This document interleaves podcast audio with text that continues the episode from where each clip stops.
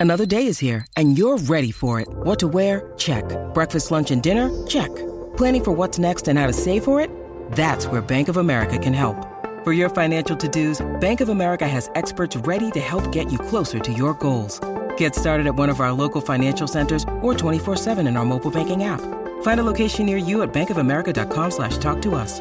What would you like the power to do?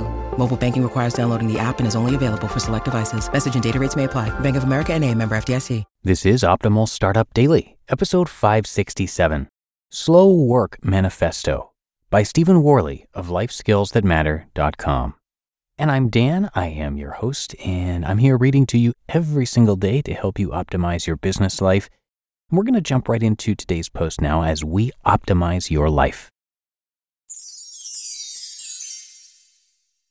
Slow Work Manifesto by Stephen Worley of LifeSkillsThatMatter.com.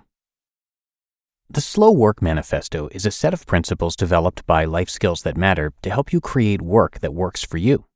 Slow work is not simply about doing less work, but rather doing work that matters within the limitations of your attention, energy, and time. Number one, work within your limitations. You have limited attention, energy, and time. Stop fighting those limitations and start working with them. Your sharpest mental capacity is limited to an average of four hours per day for doing your best work. Attempting to work more than that on a regular basis is unsustainable. Working within your nature will build a habit of creating quality work over the long term. If you deny your natural limitations, you're living out of alignment with yourself and you will eventually burn out. Number two, do work that matters. Everything is not a priority. Not all tasks should be treated equally. Put your effort into tasks that have the most impact on your security, happiness, and satisfaction. Turn your to do list into a list of priorities. Do what matters most to you first. Number three, focus on the long term. Discover your pace for living life. Don't worry about keeping up with others. Focus on keeping up with yourself. Live with intention by building habits in alignment with your values, needs, and abilities. Stop chasing after the ideals and standards of others. Define your own instead. Number four, enough is good enough.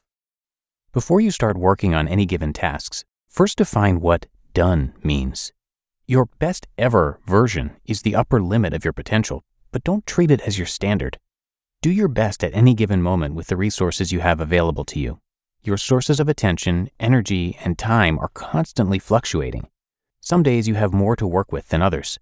Some days it's less. Work with what you've got now and be good with it.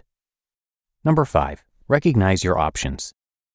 You have more options than you realize in any given circumstance. We resist exploring other options because it challenges us in ways that make us feel uncomfortable. Making tough choices means getting really honest with yourself. When you deny the existence of alternatives, you give your power and energy away to someone else. Not making a choice is a choice in and of itself. It's not the one you really want, so why choose it? Number six, stop asking for permission. When you do the work you feel you're supposed to do instead of the work you want to do, you're asking for permission to feel safe and secure. Humans are hardwired to desire acceptance by other humans. The only right way to do anything is the way that feels right to you. Stop trusting the voices of others more than your inner voice. Number seven, what makes you weird makes you valuable. Conforming undermines the unique value of your talents, experiences, and qualities. No one like you has ever walked the earth before, and no one like you will ever again. Don't define yourself by comparing yourself to others. Your most valuable opportunity is to just be yourself. It also takes a lot less energy than trying to be someone you're not. Number eight, take time to restore. You're not a robot, you're a human. You need time to replenish your energy. Your brain needs breaks to absorb, process, and store all the information you're constantly consuming. Tending to your mental hygiene is the most productive action you can take to feel more accomplished.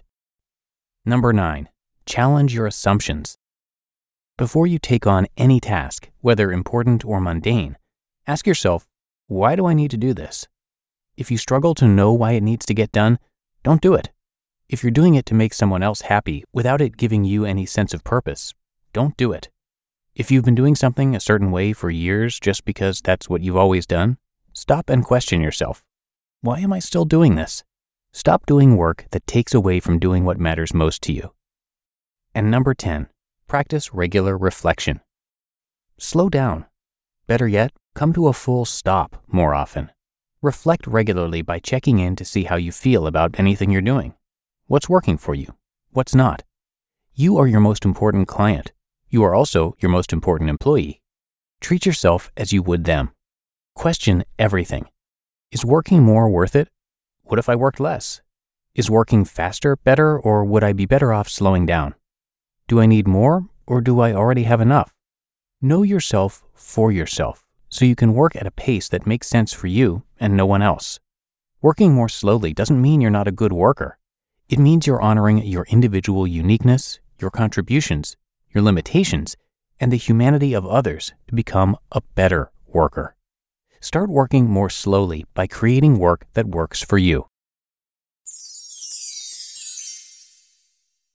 You just listened to the post titled Slow Work Manifesto by Stephen Worley of LifeSkillsThatMatter.com. When it comes to hiring, don't go searching for the one, just meet your match with Indeed. Indeed is your matching and hiring platform with over 350 million global monthly visitors and a matching engine that helps you find quality candidates fast. Ditch the busy work. Use Indeed for scheduling, screening, and messaging. 93% of employers agree. Indeed delivers the highest quality matches compared to other job sites.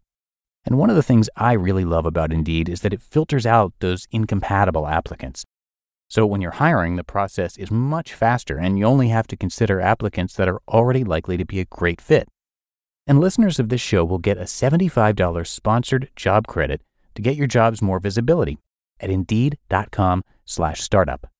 So just go to indeed.com slash startup right now and support our show by saying you heard about Indeed on this podcast.